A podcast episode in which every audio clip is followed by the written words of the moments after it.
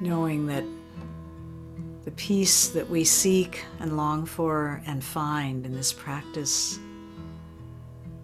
is a peace that every human being longs for. And we know that there are so many parts of the world where that peace is very far away in this moment. So I wanted to start our evening with a song of peace that we can sing together if you like, or just breathe it in and out and make it part of your practice. Either way, if you're singing or not, singing is practice. So here's how it goes. And it's in the chat if any of you feel the need for the words. Peace in my heart, peace in my hands, peace in my words, peace in my land, peace in my heart, peace in my hands, peace in my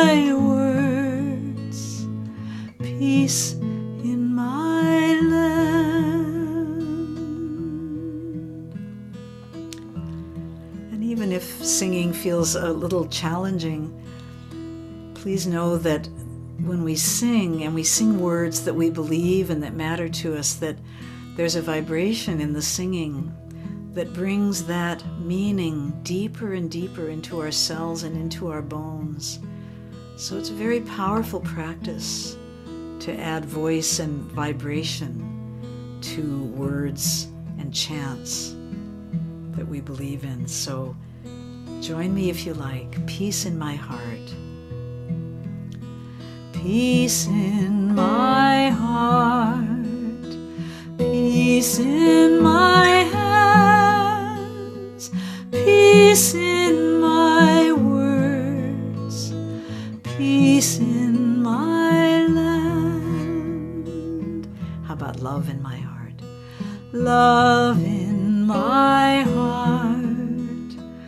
Love in my hands. Love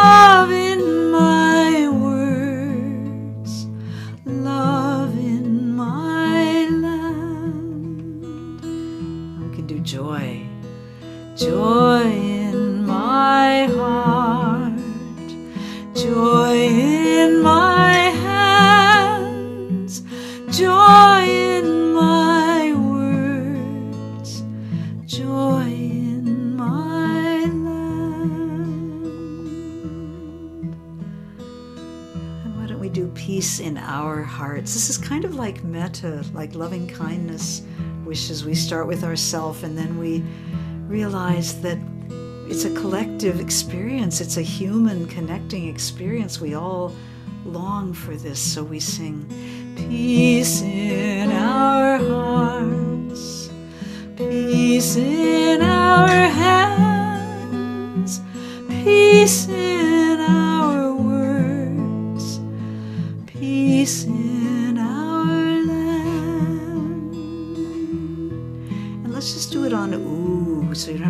about the words. Just let the vibrations fill you.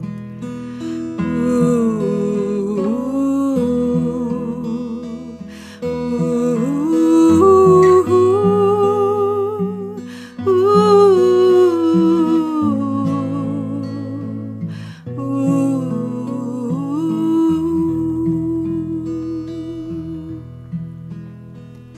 before we sing it one last time, you might want to just think about a place or a person that you would like to send this song to, these intentions, these wishes. I have a lot of faith in the power of sending prayers, sending vibration, sending song, knowing now that the trees themselves communicate from tree to tree through their leaves and through their roots. And if trees can communicate across boundaries, I just know that we can too. So choose some place you want to send this song right now.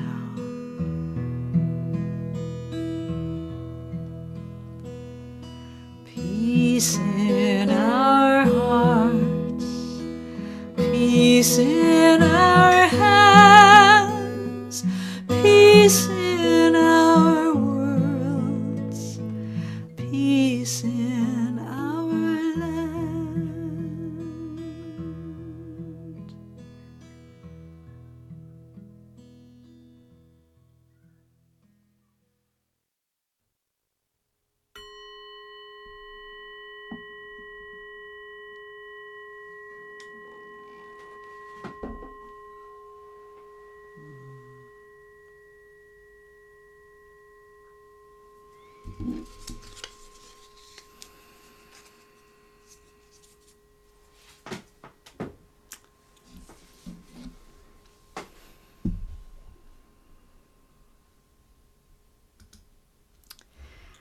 Well, welcome again, dear friends. Welcome to ones I haven't greeted yet. I think Kimberly came on, and Kate came on, and Tanya. So glad to be together tonight. Um, so, I have been thinking a lot recently about compassion. And I've been having experiences in the last couple of years that have really brought me face to face with some of the complexities of compassion. So I thought I would share a little bit about that tonight. I think most of you know that compassion is a very, very important quality in, in the Buddhist teachings and the Buddhist way of life. And there are actually four important qualities that are called the Brahma Viharas, which actually uh, translates as noble qualities of the heart or the divine abodes of that's it divine abodes ah places we can dwell that are so joyful and the four if you're not familiar with this are loving kindness which is what we practiced just now well wishing others ex- extending loving kindness karuna compassion uh, mudita, which is sympathetic joy, joy, but particularly joy in other people's voice. Joy is rather kind of the opposite of envy and jealousy, the celebration of joy as it passes through lives.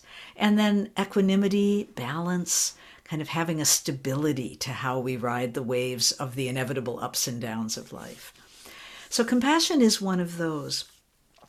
And the um, the word is karuna in Pali, and actually the full expression of the second of, of these divine abodes is anukampa karuna.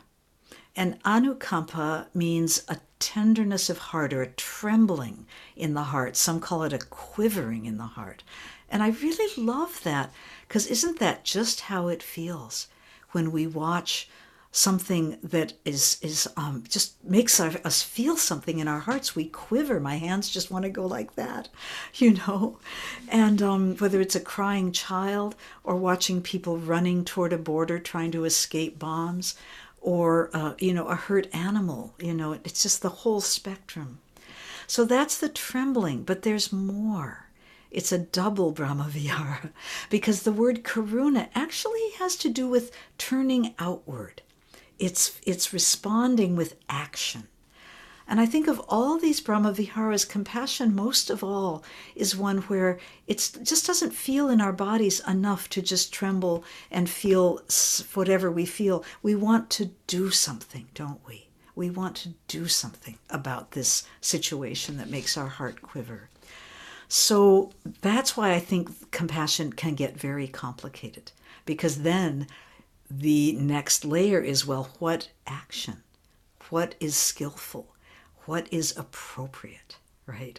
Some of you who come to my talks know that I've been talking a lot lately about this thing of an appropriate response. And it comes from a very famous little little Buddhist story where a young nun asks the, you know, wise elder abbess um, and says, What is the goal of a lifetime of practice?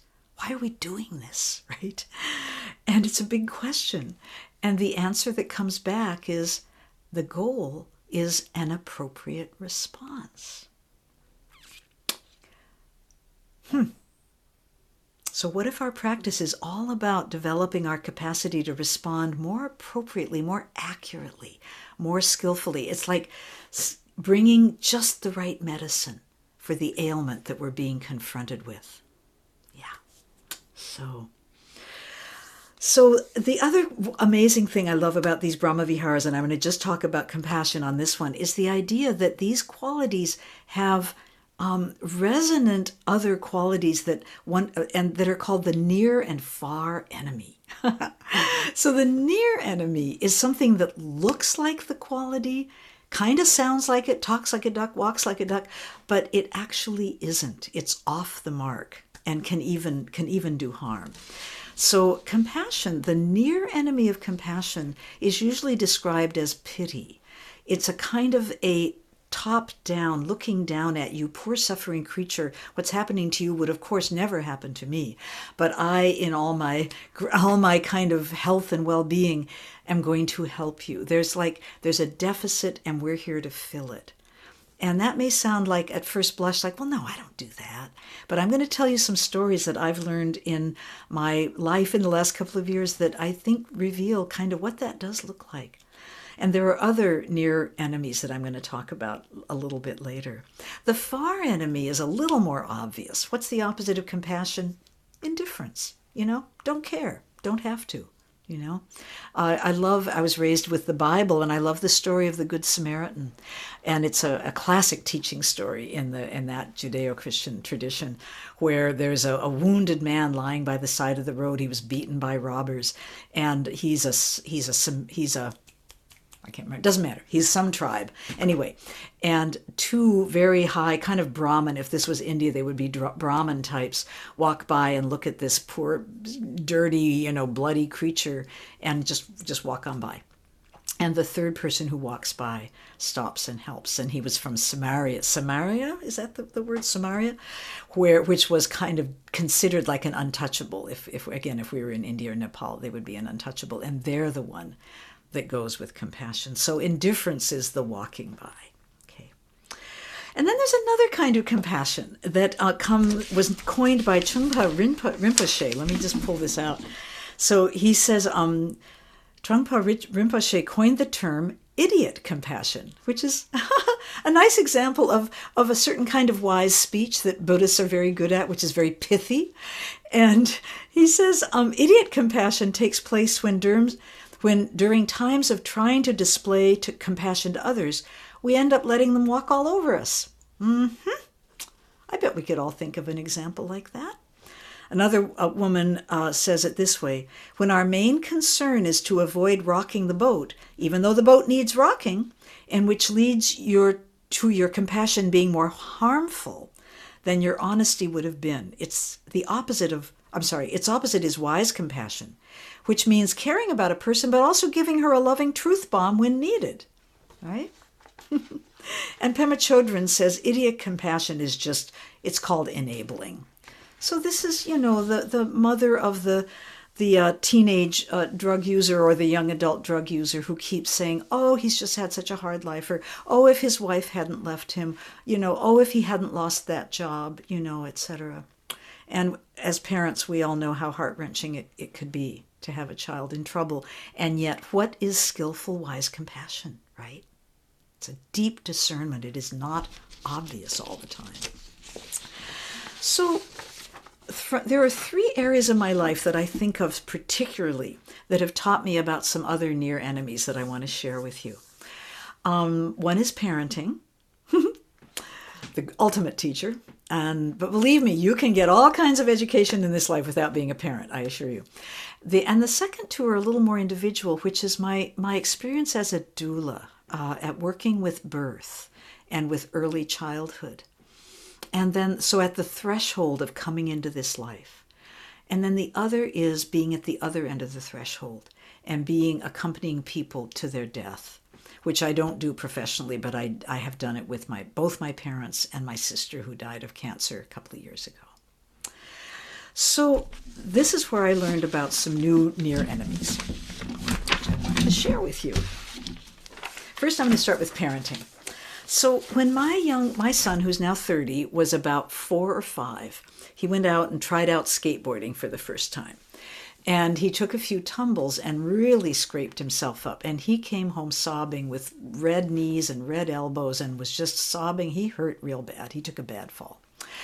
Okay, I'm a I'm a young mom. I mean not young, I'm a new. I was not young. I was I was newish.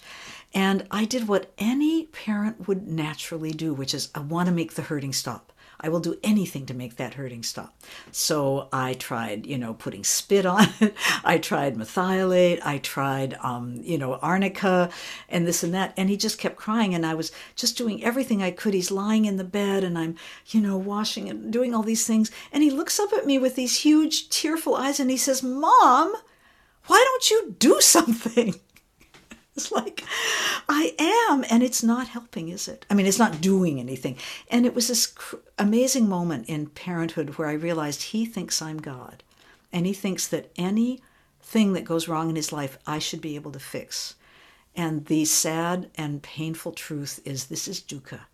This is the ordinary suffering, if you will, pain, discomfort of being in a body. And of course, we all know the Buddha taught that this is inevitable the, the first noble truth is discomfort, dis unsatisfactoriness, um, misery, pain are inevitable. Okay. So that's it was quite an awakening for me to realize I did not have the power to do for him what he thought I could do and should do. And I got a song out of it, so I'm going to sing that song to you now. It's called Sometimes It's Hard to Be Six. Sometimes it's hard to be six. There's things even mommies can't fix. That scrape on your knee, it just stings for so long. The backpack you left on the bus, well, it's gone. And some days the sour overpowers the sweet in the mix. And there's things even mommies can't fix and it's hard to be six. Sometimes it's hard to be six. There's things even mommies can't fix. The goldfish all died, and we still don't know why. That baby bird fell before it learned to fly. And your best friend is moving away.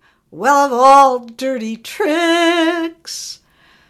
There's things even mommies can't fix, and it's hard to be six. Sometimes it's hard to be six. There's things even mommies can't fix, like troubles between the grown ups at home. They try to act normal, but you know something's wrong and you wonder what's broken, who broke it, and can it be fixed? Is this house made of straw or of bricks? Means a lot when you're six. And sometimes it's hard to be mom and to see all the things that go wrong and all of her power and love can't prevent the random misfortunes, the broken, the bent. And even a mom sometimes wonders if God's playing tricks. 'Cause what good is a mom who can't fix the whole world when you're sick? And sometimes it's hard to be us, just stumbling around in the dust. Not much to hang on to and nowhere to go that looks any better as far as we know. And it's hard to just keep getting up every time that we fall. And we all need a lap to crawl into when we hit the wall. Maybe what can't be fixed can be cradled by the mother of all.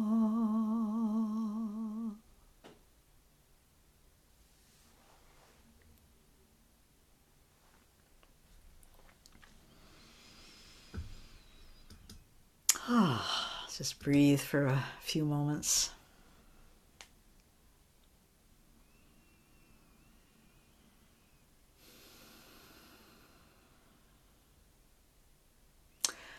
The mother of all in our practice here is um, also known as Prajna Paramita, the mother of all Buddhas.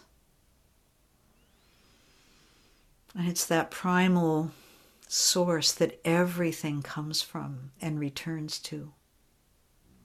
And we also have these beautiful images of the Bodhisattva Kuan Yin, Tara, the goddess of compassion, the Bodhisattva of compassion. And the next two stories I'm going to tell you about really offer more understanding of what can't be fixed can be cradled and the power of just holding presence and awareness in the midst of someone's suffering.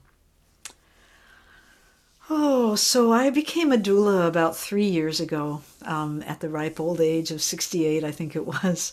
And it happened right after my sister's death. And it's just so profound to me that being with her for a month and, um, you know, helping her depart left me in a place where somehow all I wanted to be was in a place of compassion and loving presence at a threshold but it turned out what called me was the threshold of birth, not the threshold of death. So um, I, I, got trained and I began to practice um, my mission, or my, my focus was on low income women who couldn't otherwise afford a doula. And I ended up volunteering in the local county hospital, which was an amazing and wonderful experience. But COVID shut it down pretty quickly, shut down the, the doula program. They had a volunteer doula program. But I was blessed um, with two single moms um, that were not in a hospital setting but came through friends and re- referrals. And both of them really needed a doula. They really needed. they needed someone like me. Um, and the first one, there was actually three, and the first one was when I was volunteering with a project called the Homeless Prenatal Project, which helped women with fragile housing or unhoused women first of all, get them into housing and then um, get them great prenatal care, great hospital services, and, um, and doulas.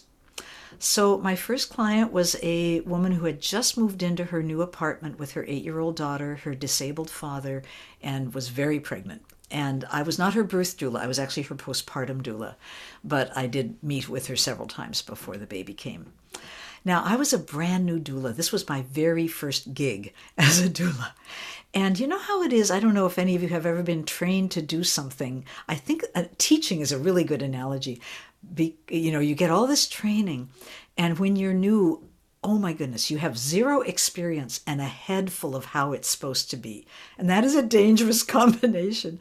So I go into this doula relationship just like bright eyed and bushy tailed, like, I am a new doula and I know what I'm supposed to do, so I'm going to do it, right? And so I was telling her all these things that I could do for her. I can cook for you, I can clean for you, I can um, pick your daughter up at school, and and we and you must have a when you come home from the hospital, you must have a bowl of snacks by the bed and a lot of water because you're going to be nursing and you need to stay down and blah blah blah. You know, I was just full of being. I was doulaing. I was doulaing. I was creating an identity out of this obsessive action, this, this obsessive compassion. And she was very nice, but what emerged over two or three weeks postpartum was that she actually didn't really want any of those things. And she would kind of say, Well, you know, I'd kind of like cooking. I, I kind of like to cook myself, you know, or, well, uh, you know, I, I like to pick my daughter up, you know, I, I like to see her teacher this and that. So on it went, you know, and I was getting really frustrated.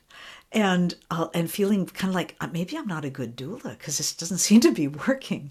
So I called up my my uh, supervisor or whatever she called her, volunteer coordinator, and I told her this story of how she just doesn't seem to want the things that I was trained to do, and I'm very puzzled. And this woman said, "Look, you know, you have to." If she was a Buddhist, she would have said, "You have to look deeper." You have to develop more wise view and wise understanding. Here's someone who's been on her own for since she was 15. She lived in group homes until she was 18. And then she sort of stumbled along in different halfway houses and, you know, subsidized housing and whatnot. And she has had to take care of herself and be she's very used to having things i'm sure very used to having the system let her down to promise services that don't get delivered or don't get delivered in a timely way people who say they're going to help her and then actually don't relatives who say they will etc she said look you know self-sufficiency is an identity for women of this nature and so you're messing with her self sufficiency by wanting her to depend on you in some way and receive help from you. So, and she wasn't saying like you're doing anything wrong. She's just explaining to me the dynamic. And I am like, oh my goodness, the things I didn't know.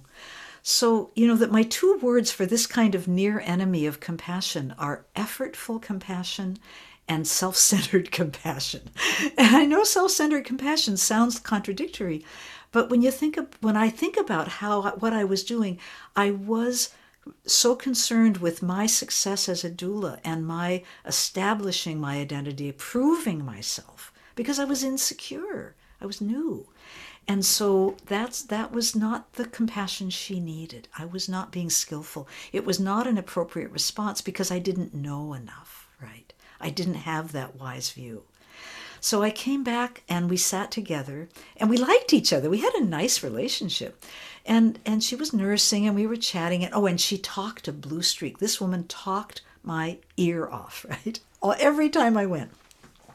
So i said you know i've noticed that you don't seem to really um uh, be be needing the things that i've been offering you and i've been i'm kind of new to this i was very transparent i said and i'm kind of puzzled like i'm not quite sure how i'm helping you or even if i'm helping you and so I just wanted to check because you did ask for a doula and to just check on what what is it that you would like or that you're getting out of my being here with you once a week. And she basically said, Look, you know, I just need someone to talk to. I just need someone to talk to. And I thought about, I'd met the boyfriend father several times, and I understood there was not a lot there for her. Her father's disabled and out on the street every day selling from a little market stall, and you know, she her daughter needs her. She doesn't have anybody to talk to, basically.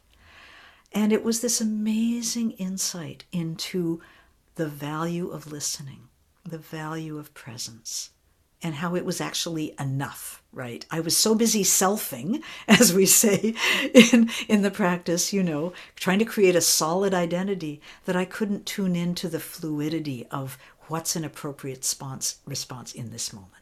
So that was what that beautiful woman taught me, and I'm so grateful for her.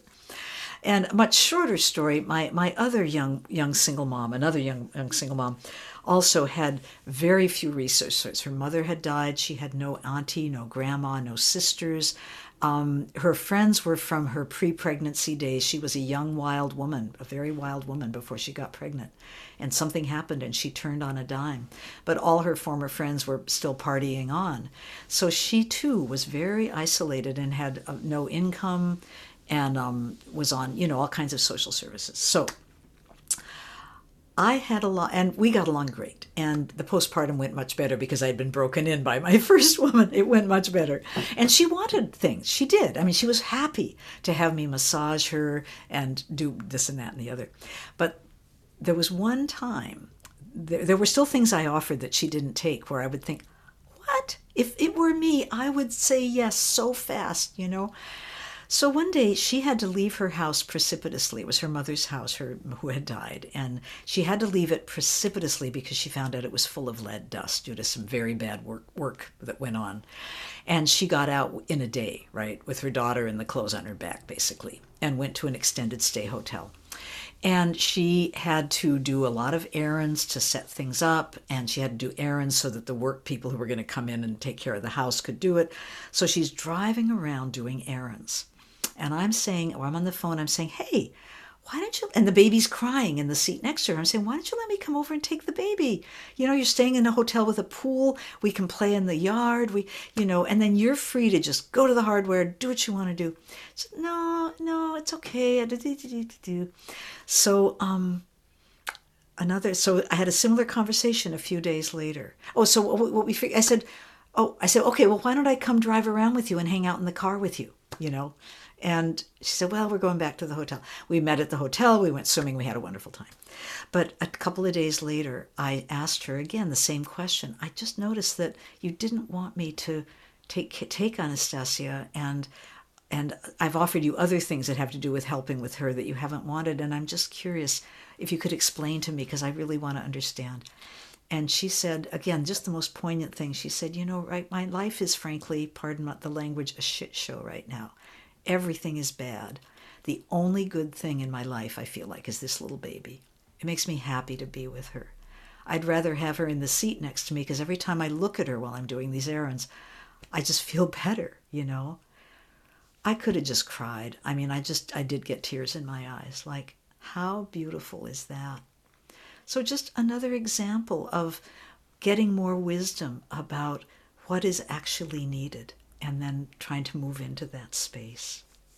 So it's just fascinating to me to think about how wise compassion really brings in a whole lot of other of the i guess it's the eightfold path of these you know how, how there's like right livelihood and right action and right this and right that and i like wise better but it does involve wise view and wise understanding in order to find wise action yeah and it also takes some equanimity, I think, that practice of understanding that um, the ups and downs can't, can't always be uh, f- stabilized and fixed, and that what looks like a big drama it can resolve into something else. And we all know this in our lives that we have these dramatic moments that always feel like this is forever, but they never are because nothing is forever.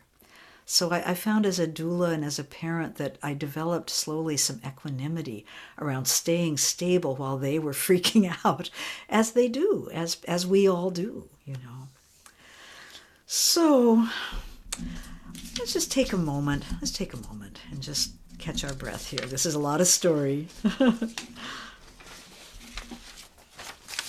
and maybe um maybe we'll do this. Let's do a little practice together. Um, so if you would, either close your eyes or, or look down and connect with your breath again.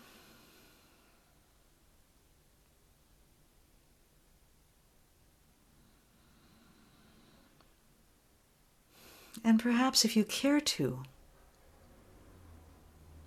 think of maybe some pain or suffering that is in your life, now or in the recent past, or just any time. A time when you could really use some comfort, some comfort, some compassion.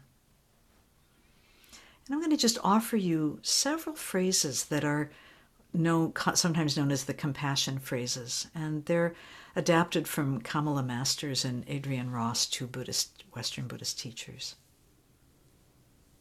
So I'll say one and you can just breathe it in, breathe it in. And if you want to whisper it in your mind, just do, do that. May I be free of suffering.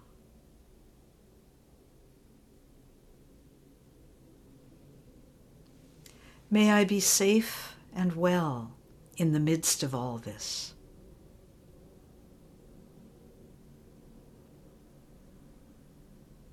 May I be at ease with the changing conditions of my life.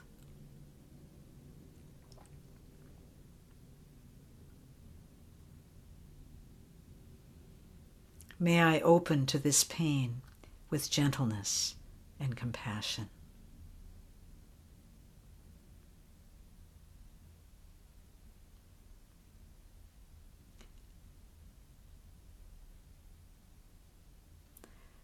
And then turning our minds and hearts toward, once again, toward another person in your life or a situation that would really benefit from compassion or that just makes your heart quiver.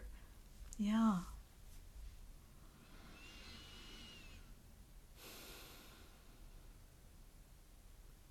I care about you.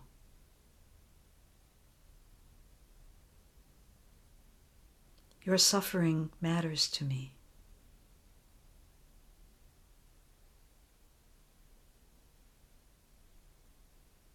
I see your suffering. It is hard.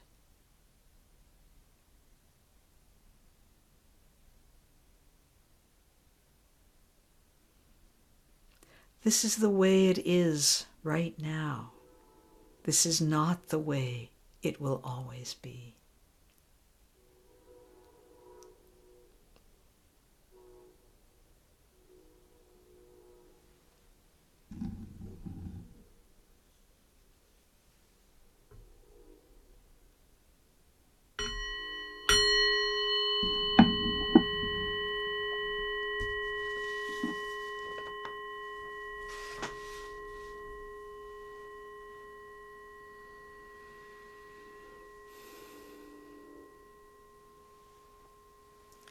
So I have one last story to tell you.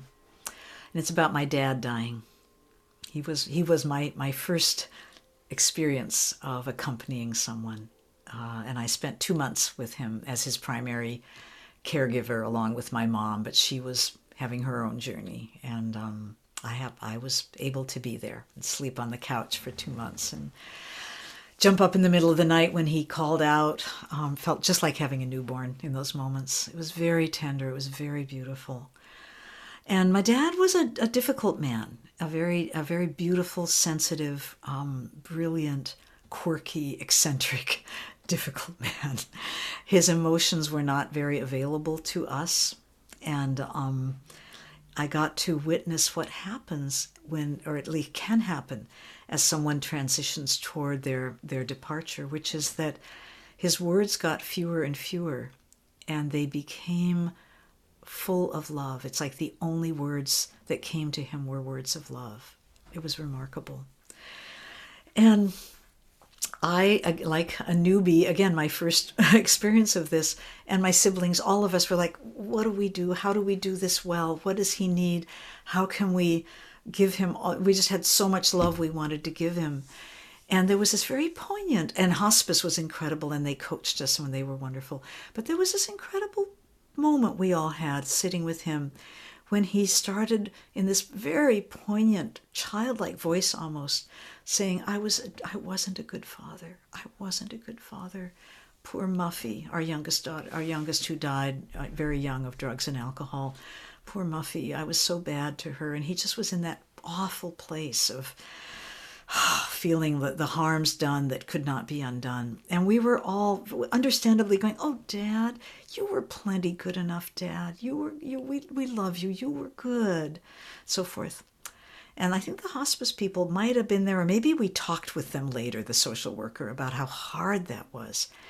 And she explained to us that one of the important parts of of the dying process, if you're lucky enough to have a process, is the life review, where you really go back and review and make peace or, or you know try to make peace with what this all adds up to at the end of the day. And she said don't take that away from him. He needs to feel those things. He needs to say those things. He is wrestling with his own soul. Don't try to make it nice for him. Wow. Wow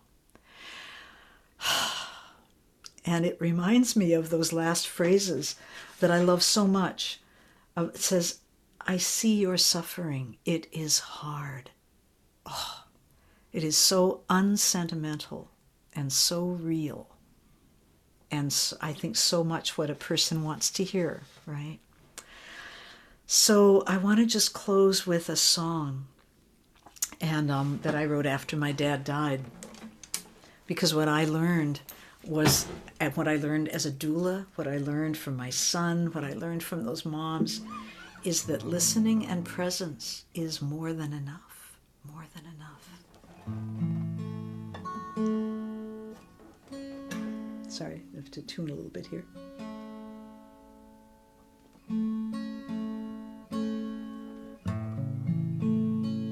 So, this is a song called Simple, Simple Love.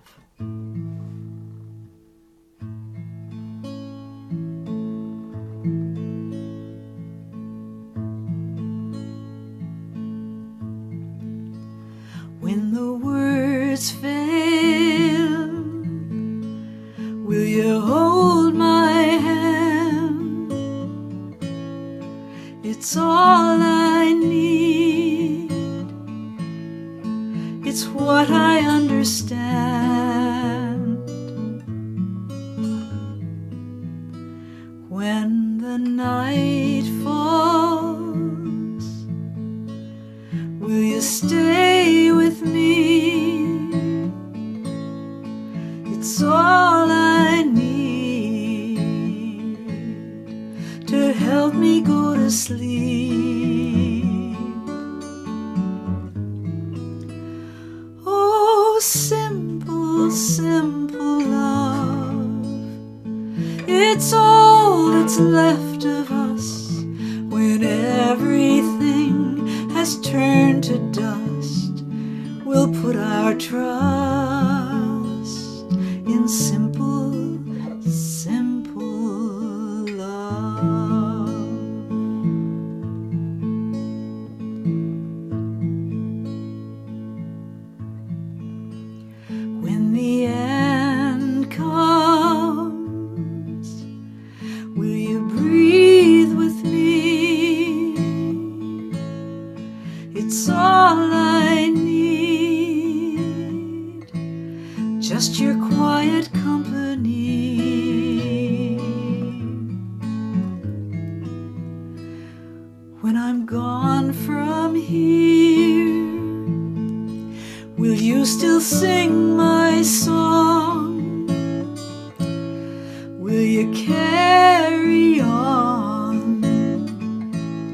with the music in your heart.